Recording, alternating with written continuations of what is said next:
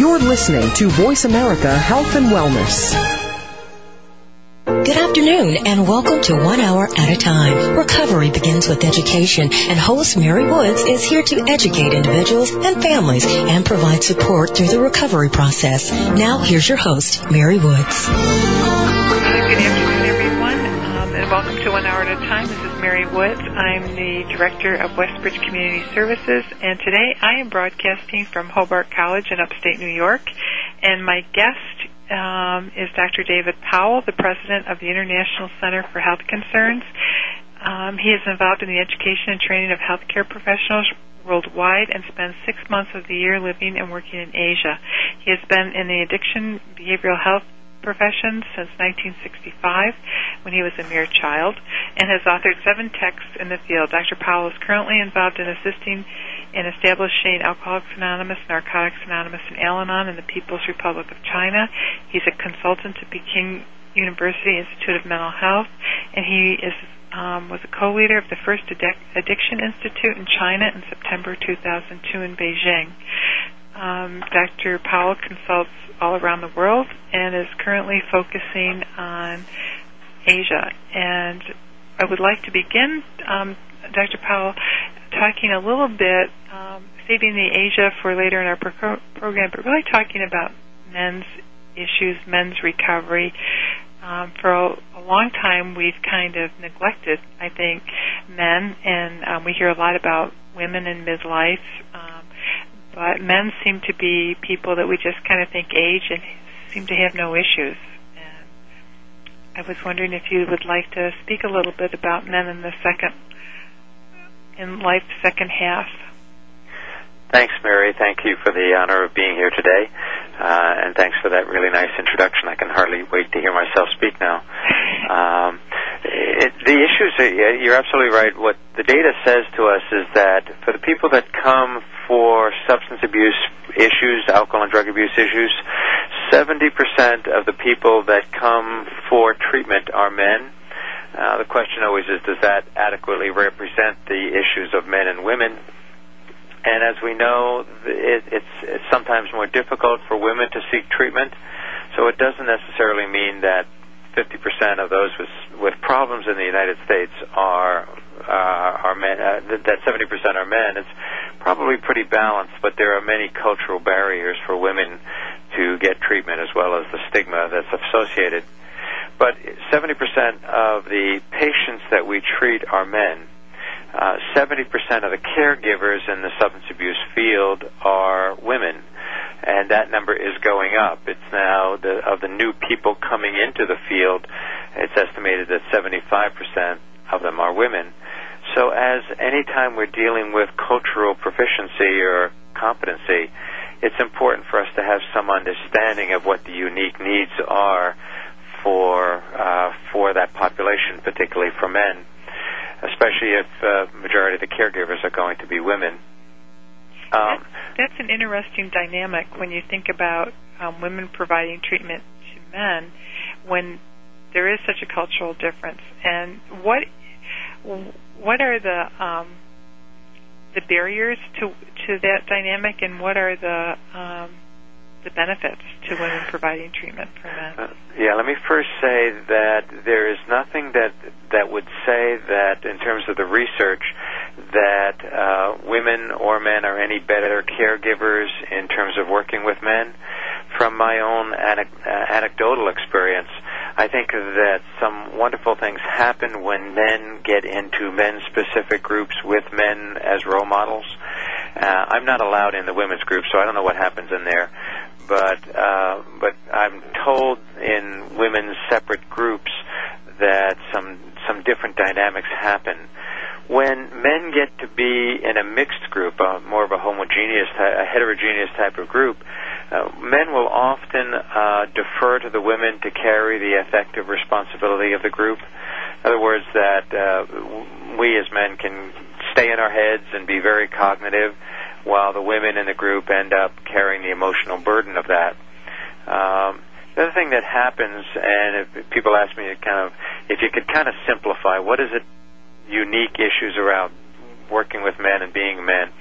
one of the things is that we as men often tend to compare, contrast, and compete.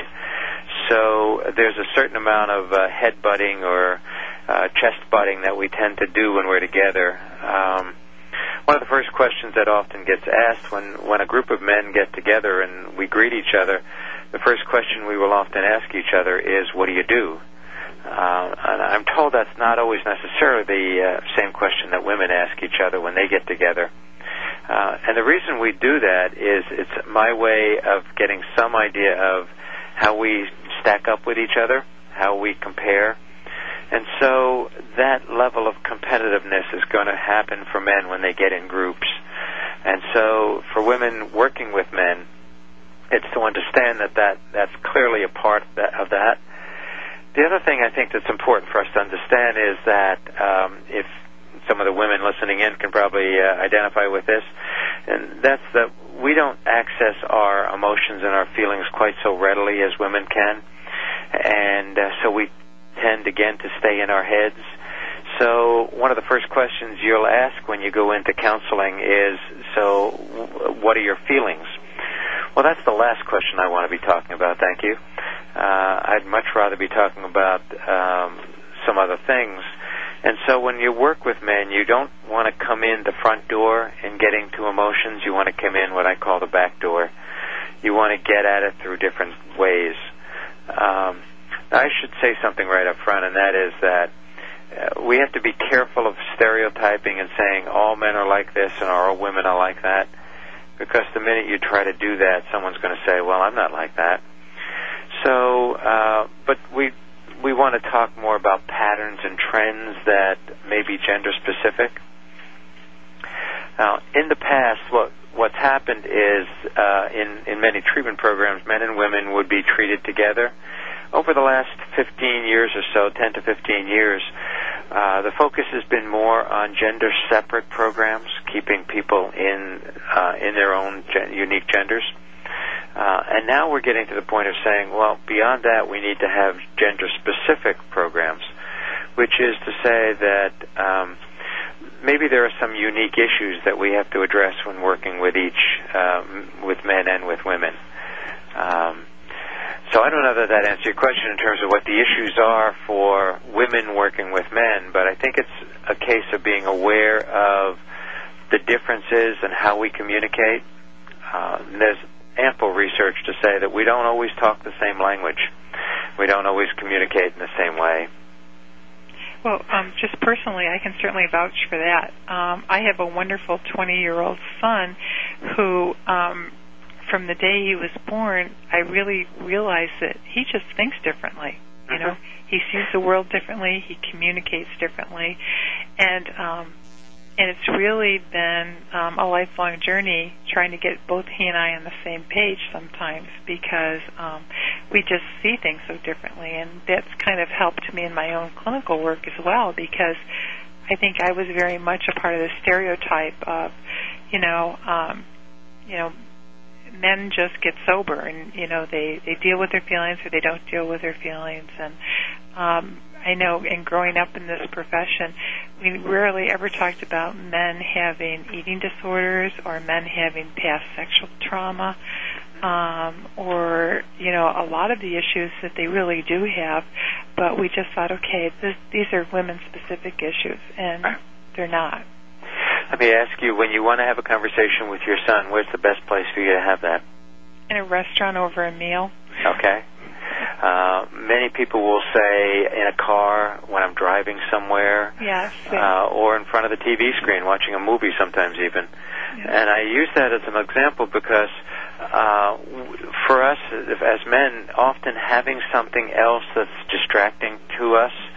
Uh, many women will say, you know, if I want to really have a conversation with my husband, we'll drive somewhere. There's something about being in a car, uh, having something else happening. Uh, one of the things that will often happen for women is they'll come home and um, they'll want to talk to their husband or partner about the day that they've had. And the first thing he'll do is pick up the newspaper or turn on the TV, which infuriates the wife. Because she says, you know, pay, pay attention, I want to talk. And yet there's something about that shield or that distraction that makes it easier. The point of that is that if you want to engage a man in these kinds of affective discussions, then you have to find some other way of getting to it rather than kind of face to face. We don't do as men face to face communication as well. Mm-hmm. Um, you want to you want to have a good conversation, go for a walk together. Right. Um, the walk and talks often are more effective because again you're doing something.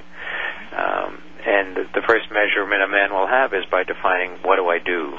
Right. Uh, and, and that, in some way, describes who we are as well, men. That's, that's really interesting because, you know, most of the traditional addiction programs that I've worked in, um, group is group therapy and mm-hmm. group education and group discussion has been such a a big part of of the treatment process and um I can't tell you the number of groups that we've sat in silence. Mm-hmm. Well, I, I'm not saying that group is not an effective medium.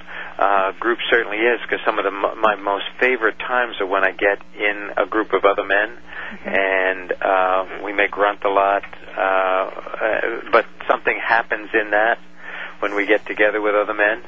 It's just that instead of sitting down and saying, "So, what do you want to talk about today?" or "What are you feeling?" Uh, there's other ways to get to that. Um, and if if you want to get to men's feelings, uh, the one legitimate feeling that I'm allowed to have in society as a man is, what would you say, Mary, is the one emotion that I'm permissible to have? Anger. Yep. And much of what passes as male anger is actually sadness. Uh, there's a sense of loss and grieving that's under the surface, but it will come up as uh, anger. And so my one liner that I use in working with men is that if you don't transform your pain, you will transmit it. And I transmit that in the form of anger, whatever pain, uh, loss, grieving I may have. Um, we uh, will come out a- as anger, and yet under the surface, there's something else that you have to face. So if you want to get to men's emotions, the, there are there are several things that are key in, in working with men. Um, the first is if, uh, is for men to talk about men and their fathers. For most of us, our father relationship is so fundamental. It is certain was certainly in my life. My dad died three years ago. So talk about men and their fathers. As we um, get ready to go to break, why don't we um, talk more about men and their fathers after this next commercial with Dr. David Powell? Thank you.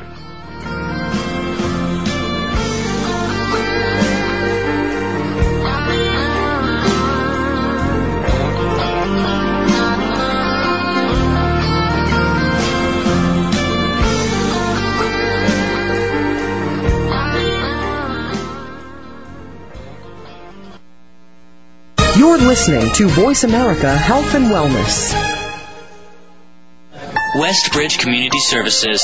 Westbridge is a nonprofit organization dedicated to supporting the recovery of families and individuals who experience co-occurring mental illness and substance use disorders. Westbridge provides integrated dual diagnosis treatment for adult men and women using evidence-based practices. Visit our site today at westbridge.org and discover that doing what works in helping individuals and families gain recovery from dual disorders is important to the staff at Westbridge Community Services. Westbridge utilizes current evidence-based practices, consensus practices, and old-fashioned common sense to provide treatment to individuals and families that experience co-occurring mental illness and substance use disorders. That's westbridge.org, Family Center Recovery for co-occurring mental illness and substance abuse disorders.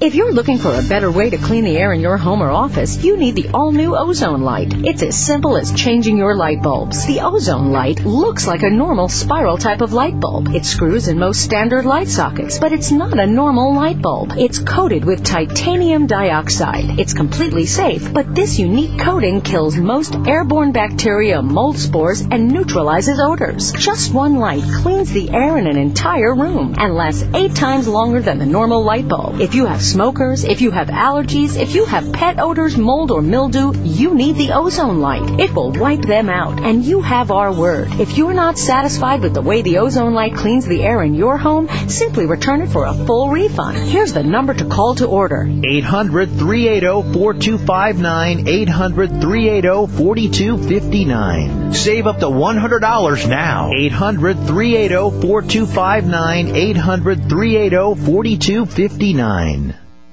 A fresh look at today's health. Voice America Health and Wellness.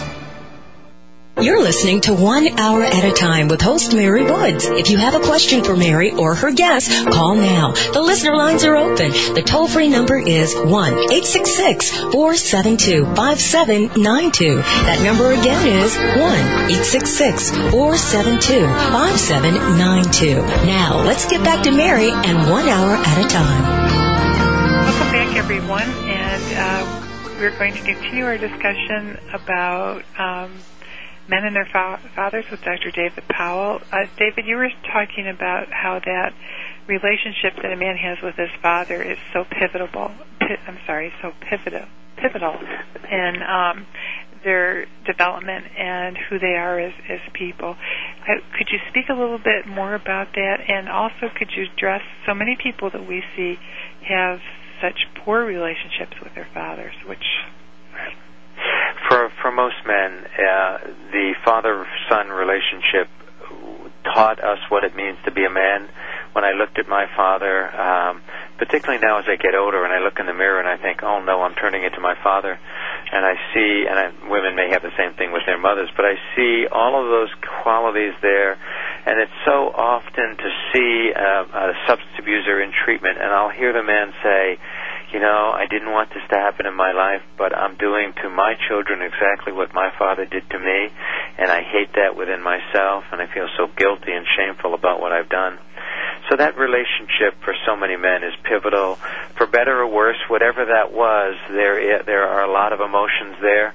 Uh, for some of from some of our patients, particularly if you're dealing with mandated or court-appointed patients, they may never never have really known their father. Um, and in the current generation now, uh, when my dad would go off to work in New York, uh, we grew up in New York. Uh, I never really quite knew what he did. I knew he did some office kind of stuff, but it, it's different today than a hundred years ago when men and their fathers learned to trade together, and that was your role model. We don't have that anymore, and so what I fear today, it's not young girls that go into the schools that shoot up the buildings. It's the young boys. We see a lot of angry young boys who don't know what to do with that because they don't really have any positive male role models in their lives. So the, the issue really is how do you get to those feelings, those emotions, without coming on through the front door but come in the back door? Uh, there's several ways that I would suggest. One is that if you want to get to those emotions, it does not take much. One simple exercise that we do is I like to show movies to the men.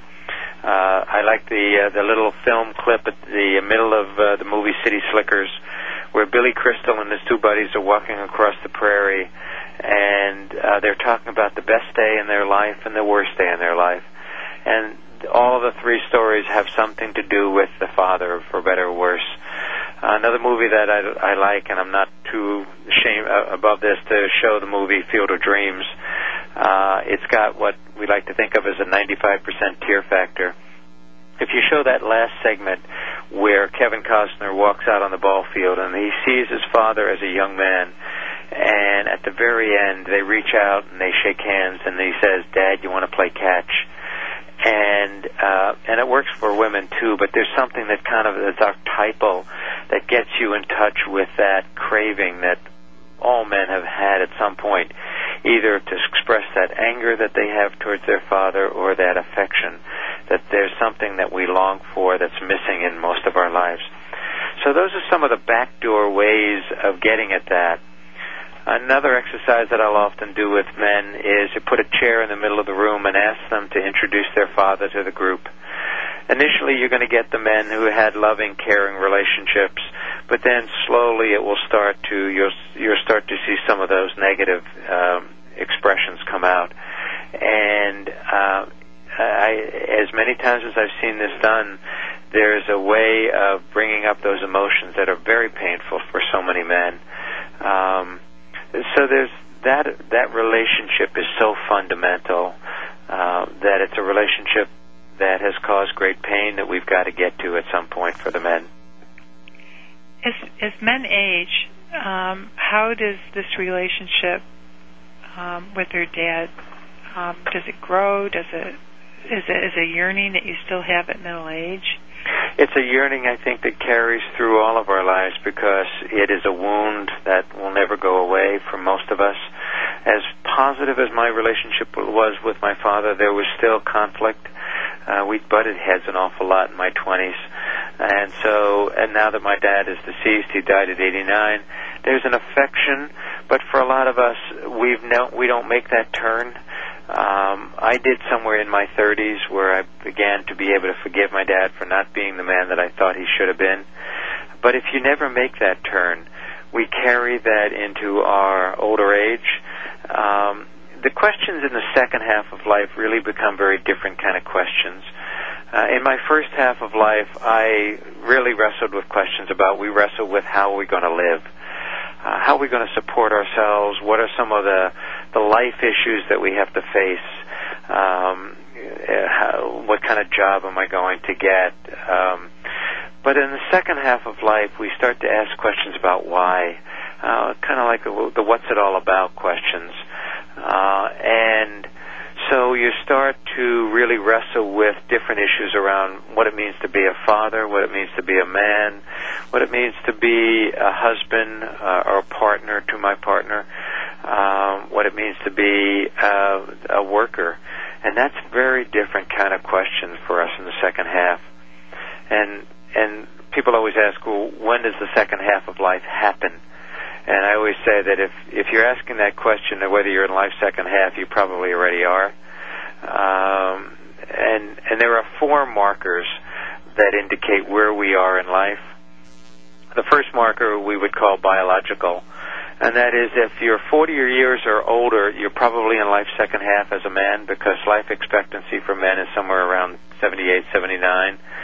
Now you may live longer than that, but if you're 45, you're probably in life's second half already. The second marker is social, and that is when you've worked more years than you're going to work, when the kids are starting to be teenagers and moving out of the house, and uh, you're beginning to face the possibility of an empty nest. And I always say that when we dropped our daughter off for college in, at University of Vermont, the empty nest for my wife and myself lasted about one hour. Uh, we were ready to move on in life, and you're clearly in life's second half then. The third marker is emotional. That's the old line, you're only as old as you feel. Uh, well, when you're in your 40s, um, you know, you can put up with a little bit more of the pain, but when you're in your 50s and 60s, uh, you can't quite do the things that you once thought you were able to do. Um, and I always say, be careful of the man who says at 50 that he can do what he was doing at 20. He probably wasn't doing much at 20 uh, because there are some limitations that start to happen for us. And then the last marker is spiritual, and that's where you start to ask very different questions about life, and you start to look at life differently. Uh, when you start to realize that I can see the end of this thing called work at some point, maybe not in the immediate horizon, but I can see it happening and coming for me. Uh, and an interesting thing happens for those of us dealing with substance abuse. I give you a statistic 65% of the pharmaceuticals in America are used by people over the age of 65. And as the boomers, we grew up on drugs. And as we age here, we're going to find some very interesting phenomenon in terms of how the boomers are going to look at trying to carry their youth into old age and, and how they're going to look at alcohol and drugs. Um, it's going to change the whole landscape of how we do business. And working with a 50 year old, 40 year old drug addict is very different than working with a 20 year old, and it's very different than working with a 70 year old. Uh, we're going to face some very different issues as that population ages. Um, what are the issues that you see that might be different? Well, some of the issues are going to be um, for instance, working with a 50 year old today, that 50 year old wants to take youth into his old age. Uh, when you think about images we all carry with us about what age was, those were images that you had uh, from your grandparents, which don't exist anymore. Uh, you have more vitality and youth at your age than than your grandparents did at a comparable age. So how we look at aging and wanting to be active, it doesn't take much to look at the ads on TV uh, nowadays in terms of showing how we can be active and vibrant well into our 50s and 60s and 70s and 80s. Um, and I love the TV commercial, the commercials that talk about. Um, uh, erectile dysfunction here. We've got people like Bob Dole advertising for erectile dysfunction.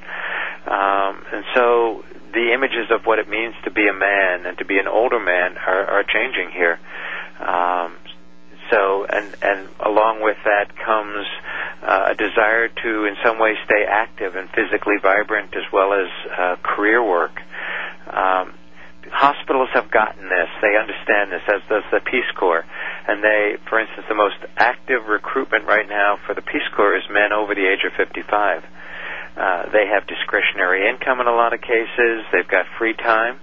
Um, and hospitals get it. They understand that if you want a vibrant workforce, recruit volunteers from who are in their 50s and 60s now who want to give back uh, issues around generativity here, which is what Erik Erikson called that desire to kind of give back to life in, in general. And when you look at those of us that are boomers, that was what shaped a lot of us in the in the 60s was the desire to do something different, to make an impact on our world. So that age cohort, when we get older, is going to be a profoundly different age cohort than what your parents and grandparents had when they were in a comparable age. Um, earlier, David, you know, when you talked about um, one of the things that men do when they first meet each other is is say, well, what do you do? And as as men age, specifically, um, and it gets time to to look at, okay, the end of my work life is is coming near. I've seen a lot of men just kind of who were very um, independent and strong and vibrant. When they get to that point where they retire, they just fall apart. Yeah. Uh, we don't know what to do with ourselves uh, when you take away work, and that's why many men will say to me in their 60s, uh, "I don't know what else to do. This I, I like what I do, so why would I want to stop doing this? I don't want to sit around and play golf all day long. Some do, some don't. Um, so what are you going to do with that leisure time?" At least historically, up until the the uh, mid 1950s or so, men died. Most of us died in our 60s, and so it wasn't much of an issue. Uh, you retired at 62 and you died at 65. But now they've added 20 years to our lives. What are we going to do with those years? And unfortunately, for some men, it's drink. They, they That's have right. been able to find a, a solution for those extra 20 years. Um, please join us when we come back uh, from this next commercial, and we'll be talking to Dr. David Powell.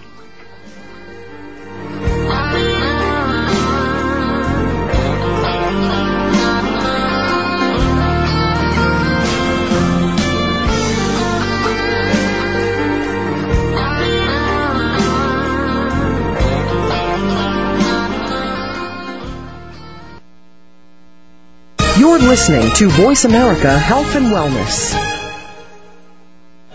Westbridge Community Services. Westbridge is a nonprofit organization dedicated to supporting the recovery of families and individuals who experience co-occurring mental illness and substance use disorders. Westbridge provides integrated dual diagnosis treatment for adult men and women using evidence-based practices. Visit our site today at westbridge.org and discover that doing what works in helping individuals and families gain recovery from dual disorders is important to the staff at Westbridge Community Services. Westbridge utilizes current evidence-based practices, consensus practices, and old-fashioned common sense to provide treatment to individuals and families that experience co-occurring mental illness and substance use disorders. That's westbridge.org, Family Centered Recovery for co-occurring mental illness and substance abuse disorders.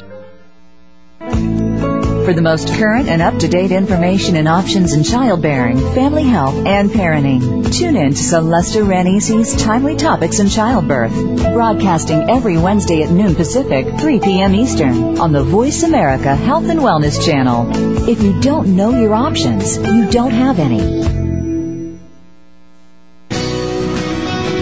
Voice America Network proudly presents The Kathryn Zox Show. For women, men, children, and families, Kathryn magically combines her compassion, experience, and talent to bring listeners a show that's upbeat, informative, and yes, a little sassy. Tune in every Thursday at 8 a.m. Pacific Time, 11 a.m. Eastern to The Kathryn Zox Show on the Voice America Women's Channel.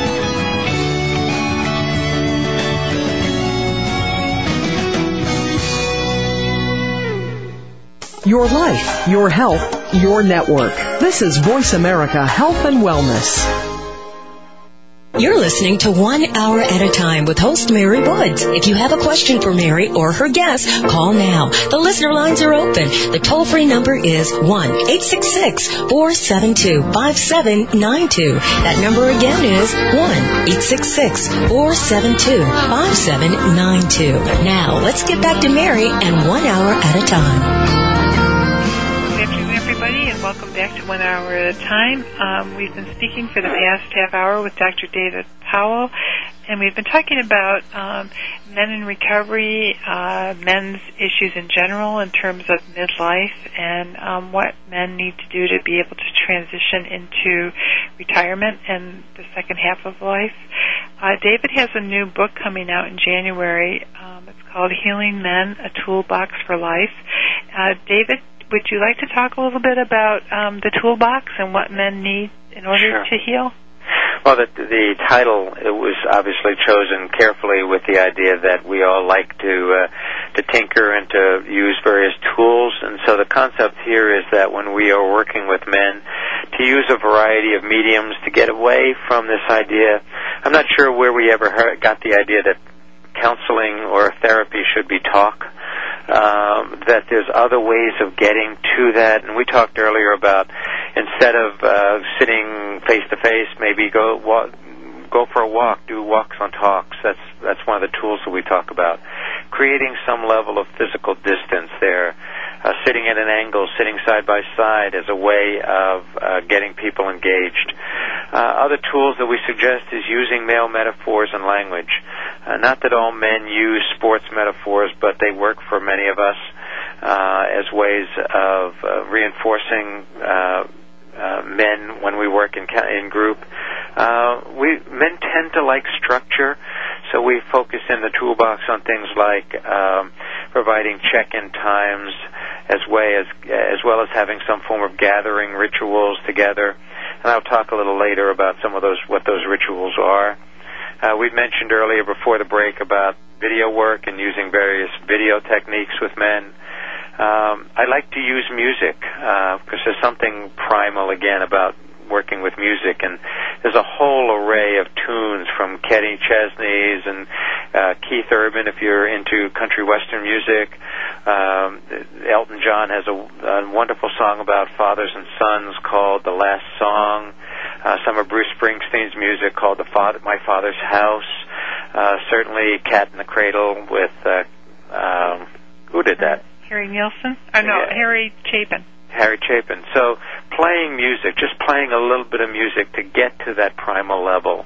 Uh, activity therapy, a lot of tro- treatment programs have gone to activity therapy for both men and women, from equine therapy to ropes courses. Uh, from what I've observed, the, cor- the the challenges are different between men and women and how they look at it. Uh, we like to play games. Men like games. Uh, again, we go back and say men are very competitive. So one of the games that I like to play is the game Jenga. If you're familiar with that, Yeah. it's a way of uh, we we we like to build tall towers as men, and so it's a wood blocks. You take out a block and you put it on the top, and then you have various games going on at the same time, and whoever's tower is the tallest at the end without falling over wins. And when you pull a block out, there's a little slip of paper that you have to answer a question, uh, not by giving a thesis, but just a one-liner sentence. So you might design your own questions like, when I think of my father, uh, what comes to mind? Or if my father was standing in front of me today, I would want to say to him. So you can design any series of questions, but it's all in the context of the game. It gets fun and playful, but really there's something else that's happening as a way of getting to those issues. Uh, another thing that we talk about in the toolbox is I, I like to use poetry. Some of my current all-time favorite poets would be the poet David Whyte, who's a poet for the Fortune 500. Um, uh, William Butler Yeats had a wonderful way of addressing men's issues in his poetry. Uh, one other issue that we do is something called rituals. Um, a good ritual, uh, we don't have many rituals in our life yet uh, left anymore, but a ritual should do two things for us. A ritual is something that is so real I cannot escape it. it it's authentic. It, it strikes at my heart, and I know what that's about. Like the scene that I talked about earlier in in Field of Dreams, where he asks him, "Do you want to play catch, Dad?" That's a ritual in some way that men had of playing catch and sports together. The second thing a good ritual does is that it uh, is dramatic. I can't run away from it. This is so dramatic.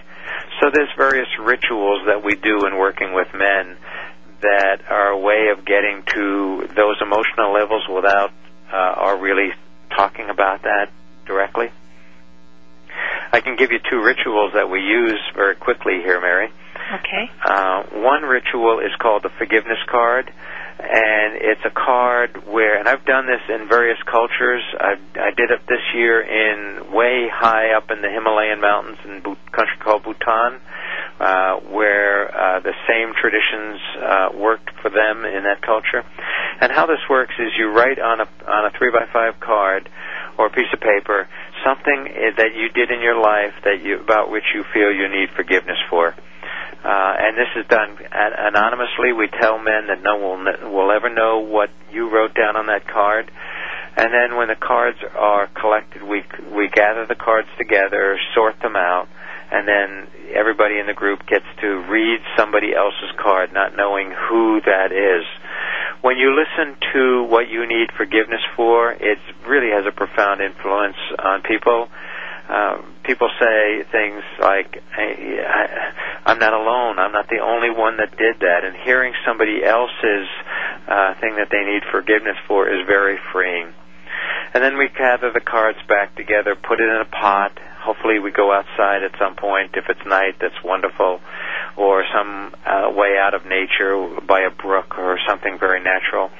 And then we burn the cards and we sit there and we watch the smoke go up as the cards are uh, incinerated, and there's a sense of forgiveness that we then feel. And I, I don't have to talk about it. I can just kind of let go of whatever that is that uh, that I needed forgiveness for. It works well with men and women, but it's especially effective, I think, when working with men who feel that they need some kind of forgiveness and rather than face to face and ask them, "What do you want forgiveness for?" It's a back backdoor way of kind of getting to that. Which seems to be the message here in working with men is we need to find a backdoor um, to to be able to really help men get in touch with their feelings. Yeah, and and I I don't even use that language in terms of getting in touch with their feelings. What we t- basically talk about is more what do you need to let go of Mm-hmm. Uh, so, uh, you know, I would recommend do away with that word feelings when you t- when you work with men. I know that it's a sacred word here. Uh, we always therapists like to get to our feelings, but Especially I women. Yeah, right. Well, uh, it's not a place I want to go to readily. Thank you. Uh, we would much rather use words like, "How do you react when that happens? What goes on inside of you when you see that happen?" You're talking about the same thing, but we just don't use that word. Uh, it's you know if you want to see a man panic, just ask him how are you feeling, um, and he's out the door. Uh, and so it's another way of getting to it. Uh, you know, eventually we can soften up and we can talk about our feelings, but not initially. Uh, it's a way of getting there. Another activity that we do, which is a very powerful activity, which I call the grieving cup, and these are written about in detail in the Toolbox for Life, um, Healing Men. And what we do is we take a cup, hopefully something very uh, Native American terracotta type of thing that has some real feel to it, and we pass the cup around and we ask you to breathe into the cup the name of person in your life about whom you're grieving. Grieving. Uh, can be a father figure, whatever that person is, a lost child, um, and silently, no one will know who you breathe into that cup, that name and we pass it around. You have the option of passing. You don't have to participate if you don't want to. when the cup comes back to me as the leader, I, and this is done in a very sacred way, I will hold the cup up and dedicate the names of the people that have been breathed into in that cup and dedicate their names and return the, those names back to where they came from. And we'll ask everyone to close their eyes, and then I'll take the cup and I'll drop it on the floor, and the cup shatters all over. Uh, there's usually some sense of shock in there, um, surprise when you hear the cup break, um, and then we just sit there and just deal, just be present to what just happened there what nine out of ten times will happen for the men is they'll say, there's a real sense of relief. I don't have to hold on to that name or that person anymore. And uh, there will be some feelings of anger. Some men will say, you know, I'm angry that you shattered that. That was a sacred name that I breathed into that cup, and I don't want to let go of that person. So in which case we invite them to come up and take a piece of the pottery, pottery chart off the floor as a way of holding on to that but it is generally a sense of real relief and release that that this is something I have been holding on to for a long time that I don't have to hold on to any longer. So these are some rituals that we use. There's many rituals that are part of men's work, and uh, in the Toolbox for Life, uh, Healing Men's book, uh, you'll find about a hundred different uh, activities and rituals that you can do with men as a way of getting to those emotions. You had mentioned earlier about gathering together. That mm-hmm. that's another thing that's very effective. Well, just gathering, for instance, um, uh, again, it may sound kind of hokey, but when we get together with men, we'll do uh, use a variety of music and drumming. Uh, there's something very primal, and, and I'm told that women like this too. But uh, we'll gather together around a campfire, and again, for most of us, doing something physical and outside is very primal and gets in touch with something very archetypal within us. And I've been in, in gatherings of men at treatment centers where we will drum for two or three hours uh, at night. It becomes really physical without being violent and as a way of doing something very physical. Uh, I have never had any sons in my life, but women that uh, people that have had sons uh, are will always say how surprised they are at the physicality of the boys uh, and how they they just there's some level of wrestling and whereas women will do that maybe verbally men will do it more physically mm-hmm. so we don't want to get into really highly competitive physical or violent sports but uh, when men get together. If you think about when men get together, they get together in two places, basically. Uh, they either get together at sporting events or they get together at bars. And alcohol is usually a part of both of those events. Um, there may be some more wholesome civic activities or religious activities, but generally, um, those are how we gather. So we have to give men a new way of gathering together. Um, David, when will your book be coming out and who's publishing it? It's going to be coming out in January, and if you Google on www.hanley, H-A-N-L-E-Y dot org, it's being published by the Hanley Foundation in West Palm Beach, Florida, and uh, it should be coming out in January. Okay, as we go to our next break, um, please join us for our final segment when we will be talking about addiction and cultural differences around the world.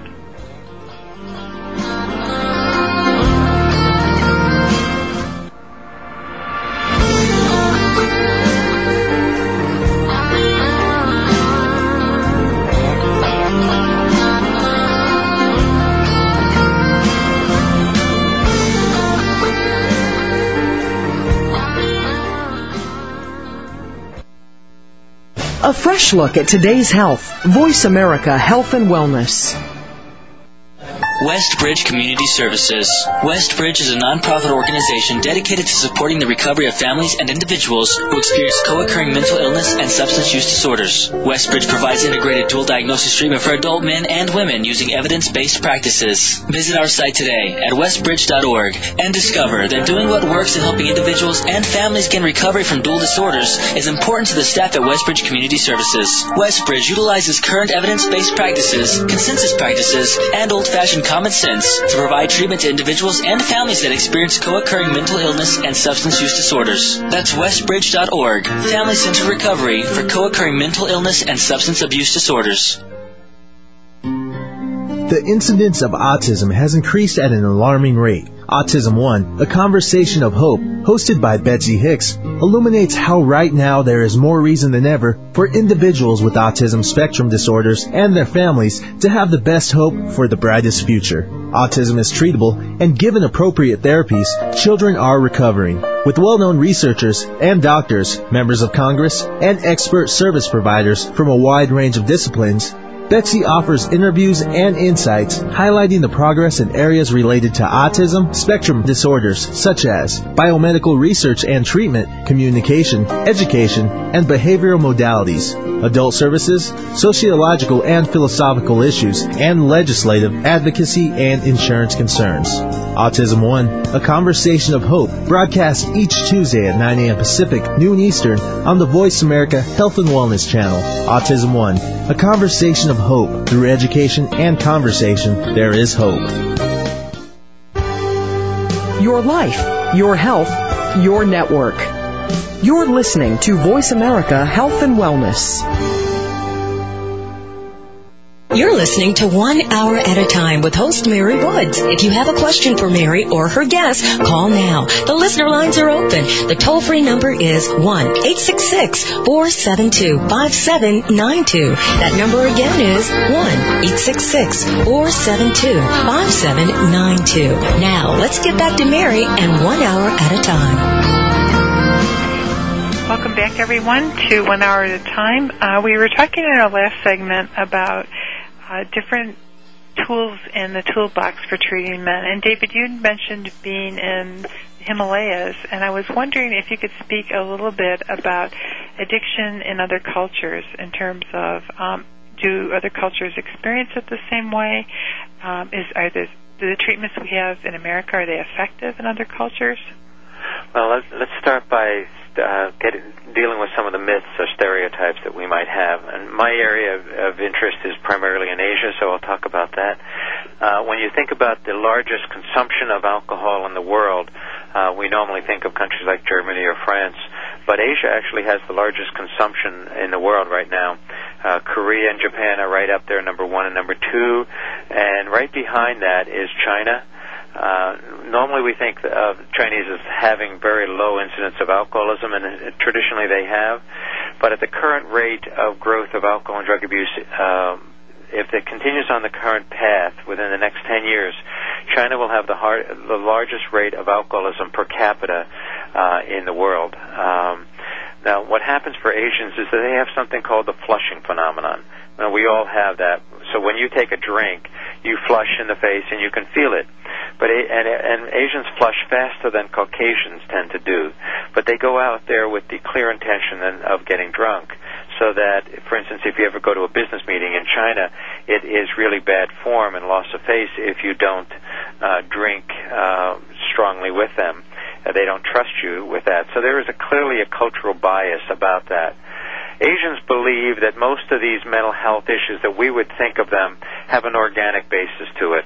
In other words, there's a clear connection for them between body and mind, and that things like alcoholism is just a is a bad habit, and that the role of willpower. If you ha- if you really wanted to stop drinking, you could do this. It's not a disease, uh, and it, it clearly has something that has a physical symptomatology to it. So Asians will tend to somatize an awful lot they'll come to you with physical complaints. Uh, headaches, gas, fatigue, restlessness, appetite problems, sleep disorders. So that's what you're going to hear first, and they're not going to talk much about their substance abuse issues. Um, and the, the acceptable issues that they will come and seek you help, help with for would be things like financial or academic or career or parenting issues.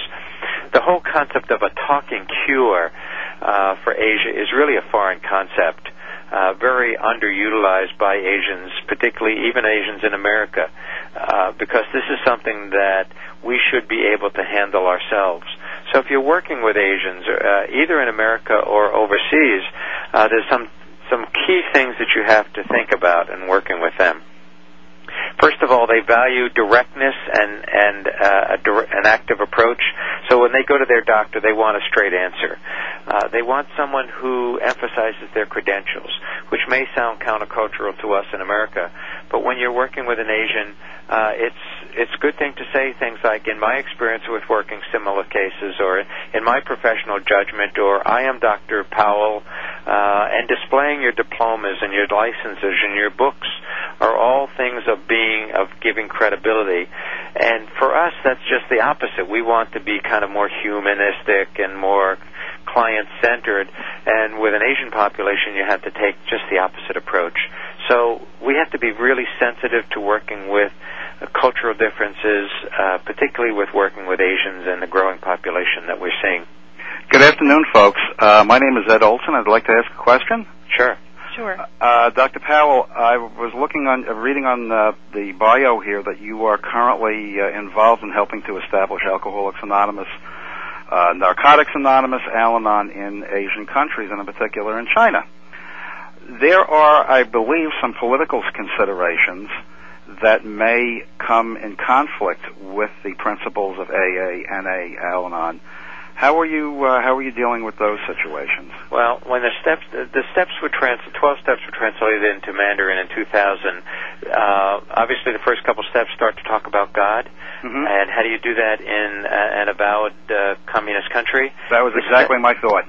And there are seven words. I don't speak Mandarin, but there are seven words in Mandarin to promote the, the concept of God, uh, from totally transcendent higher uh, as a higher power to somebody a little bit bigger than me. So that when they chose the words, they chose the word uh, somebody a little bit bigger than me, and that was palatable. The, the bigger problem that we had in starting 12 step programs, by the way, there are now meetings in six cities in China in Mandarin, which didn't exist prior to the year 2000. Uh, the bigger problem is that in China you're not permitted to have gatherings of people without uh, government approval. So, and there's no things like churches or civic places that you can gather. So if you have a meeting of six or more people, you're supposed to license or register your group with the government. Uh, now, as of January of this year, all bets are off on what's going on in China. If you want to see change, uh, in preparation for the Olympics, all of the rules that uh, the media and uh, everyone's played under for the last 50 years are changing. Um, so we don't really know what the rules are anymore. Uh, in terms of how to deal with that changing population. So, what we've tried to do is just to stay below the radar hmm uh, you know, just to, to keep uh, keep meetings quiet. Um, one of the things that happens because narcotics are registered, so if you're a heroin addict, you're registered by the government. So NA and 12 and, and AA generally try to keep themselves arm's length. They don't want really much to associate with each other. Uh, the alcoholics going into AA meetings are fearful that they might be photographed um, going into with a narcotics uh, and, and, NA meeting. So we really have tried to keep them all separate. I don't know if that answers your question in terms of the political issues. No, I, I think you've I think you've hit it right on the head, and it, it, really sounds like it's it can be very problem, problematic for anyone to um, to really participate in a in a self help program in that country. Well, uh, up until fairly recently, those meetings were held uh, in private homes, uh, I, as I said, just below the radar. Gee, One of the like things the that actually helped us tremendously was SARS. When the SARS epidemic hit, uh, the understanding there was that we couldn't hold meetings in uh, hospitals anymore where we were meeting. So we started, we asked permission from the government to hold those meetings in, we, we now have a hotel room in downtown Beijing, which is the AA club where the meetings are now held. So, uh, if you want to see where the future is going to be, just look overseas to to Asia. If you put together China and India, that represents 40% of the world's population, um, and they are quickly modernizing. Just one quick statistic: right now, there are 350 million Chinese that are migrating from the countryside into the city, which is the largest mass migration in the history of the world. Um, it's going to change everything that we want, that we know what to do. And a book that I highly recommend is called, two books I'd recommend to you. One is called China Road uh, by Rob Gifford, uh, who is with uh, NPR, and the other one is The World is Flat by uh, Thomas Friedman of the New York Times. Both of which talk about how the whole world is going to be put on end here with the modernization of China and India. Dr. Powell, Mary, thank you very much. Thank, Thank you. you. Thank Bye-bye. you for the question.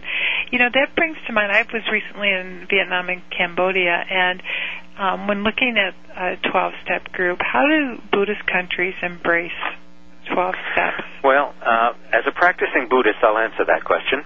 Uh, I've just finished teaching a class on Buddhism. Uh, we have no problems with that in most cases. Uh, the whole concept of energy and higher power. At, at all of the Buddhist meetings I go to, we have a 12 step meetings as well. So it's not incompatible. That's great.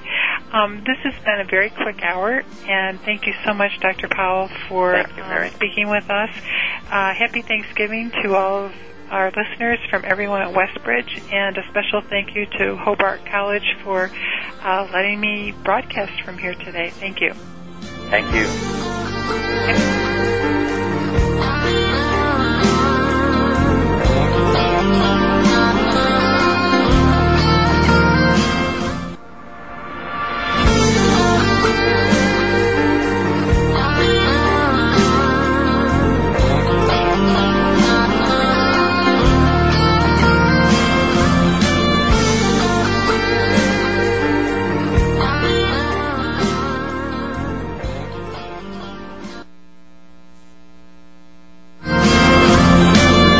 Appreciate you joining us today for one hour at a time. Successful recovery from a substance abuse problem or mental illness depends on education and support of loved ones. Thank you for being that support system. Be sure to tune in next week for another hour of education and compassion, one hour at a time. We'll see you next week.